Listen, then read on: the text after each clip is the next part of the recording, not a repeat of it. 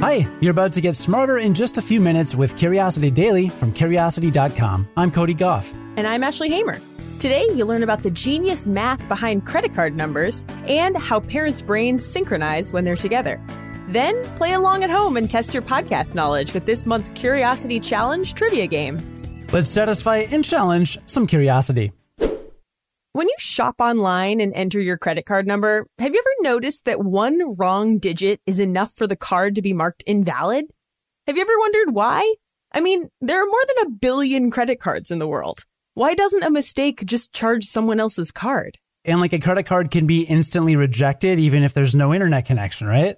Right. And it turns out that credit card numbers can do this all on their own thanks to some really cool math.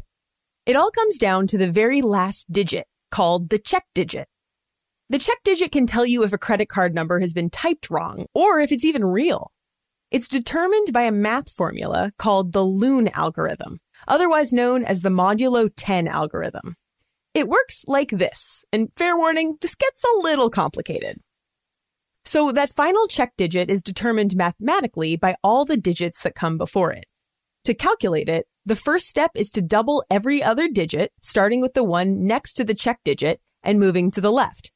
If that math ever gives you a double digit number, you add those two digits together. So like 2 times 4 is a single digit, 8. But 2 times 6 is two digits, 12. Those digits added together end up as 3. Once you've replaced all those, you just add up the first 15 digits of the card number. The check digit will be the number you need to add to make the result divisible by 10. I told you this gets a little complicated. So like, if all the digits add up to 81, you need to add 9 to get 90. So the check digit will be a 9. If the sum were 90 outright, the check digit would just be a 0. When you type in a credit card number, the computer does all of this math super quickly. If you make a mistake, the check digit will disagree with the math and the computer will instantly know you made a mistake. Now, it's not fail safe. There's a 1 in 10 chance that a random number will have the right check digit. But it will always catch a single mistyped digit and almost always catch a pair of swapped numbers. And those are the most common ways people get credit card numbers wrong. This algorithm is embedded in tons of important numbers, not just on credit cards. You can find it in vehicle identification numbers or VIN numbers, barcodes, book ISBN numbers, and even some countries' social security numbers. Computer scientists even use something like this to identify when data has been garbled in transmission. So that number on your credit card, it's a lot smarter than you probably thought. That is impressive. Let's check the math. Ashley, what's your credit card number? I'm not falling for that one again. With lots of workplaces still closed due to the pandemic, some families are spending more time together than ever. And this has proven particularly challenging for parents. I'll know that firsthand in about a month. But new research is showing just how much co parents can depend on each other because their brains actually sync up when they're together. Not sure my wife will believe this once we start parenting, but we'll see. So, for this study, scientists from a university in Singapore recruited 24 heterosexual couples with kids aged four or younger. The couples first filled out a questionnaire to give the scientists a sense of how often each parent usually took the lead with childcare. Next, they outfitted each participant with a headband full of sensors that measured activity in the prefrontal cortex. That's a region of the brain responsible for executive function, stuff like self control, motivation, and planning. The couples either sat in the same room together or in separate rooms, while the researchers played them a series of sound clips a baby crying, a baby laughing, an adult crying, an adult laughing, and static as a control sound. Next, the researchers analyzed the couple's brain activity. They found that activity in the prefrontal cortex actually synced up when the couple was in the room together. Now, importantly, that wasn't true when they ran the same experiment with randomly matched strangers. The researchers say synchrony in this area of the brain suggests that parents are especially attuned to each other's emotions, behavior, and point of view when they're in the same room together. But when they dug into the details, it got even more interesting. For one thing, their brains were only synchronized for positive or neutral sound clips, like a laughing baby or static, not for negative sounds like crying. That might sound like a problem, but the researchers say that's actually not a bad thing. Past research has shown couples who have greater brain synchrony during stressful situations fight more often. In this study, brain synchrony was also greater among younger first time parents, which suggests that parents probably get more independent and self sufficient with experience. Synchrony was also greater in couples where the mom took the lead in parenting. Studies show mothers are more likely to solve conflicts through mediation, while fathers tend to solve them by asserting their authority. When mothers take the lead, then, it makes sense that they would try to coordinate their response with that of their partner, and that would show up as synchronized brain activity. So, this study proves that parenting really is a team sport. So, parents, next time you're feeling overwhelmed, turn to your partner. When it comes to raising kids, you can literally put your heads together.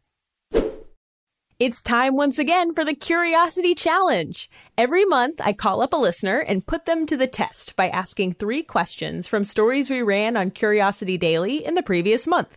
For this Curiosity Challenge, I talked to Kyan, who's an educator and Curiosity Daily listener in Phoenix, Arizona.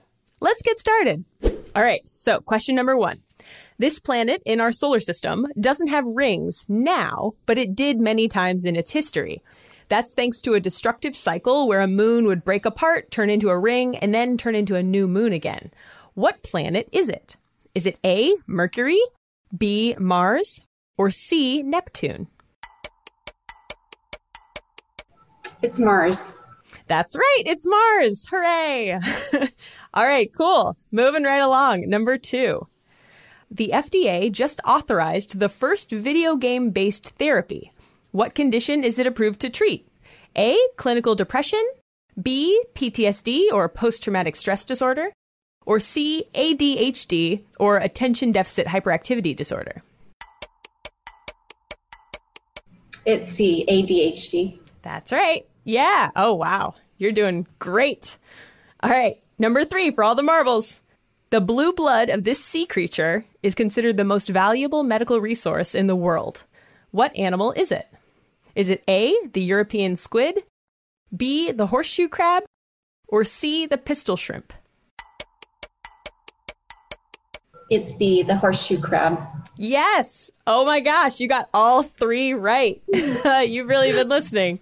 That's great. Good, great. yeah, nice work. Nailed it. I am so impressed. How did you do?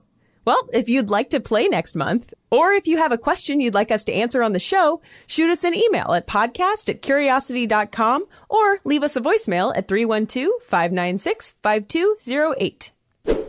Before we recap what we learned today, here's a sneak peek at what you'll hear next week on Curiosity Daily. Next week, you'll learn about why moths are drawn to lights, the complicated way interstellar travel can mess with language, how we may be able to fight climate change with rocks, and more. Wait a minute. Isn't there something else we'll learn about? I feel like next week is special for some reason. Wait, I know. Can I cue the dramatic music? Because I'm going to cue the dramatic music.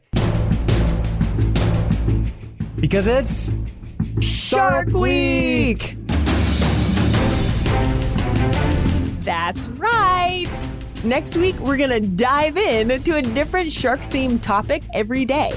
Can sharks really smell a drop of blood from a mile away? Why did the US military try to develop shark repellent during World War II? And what happened when our friend Forrest Galante, host of Extinct or Alive on Animal Planet, went looking for missing shark species off the coast of South Africa? Stay tuned next week for our special Shark Week coverage, along with the variety of topics you've come to know and love from Curiosity Daily.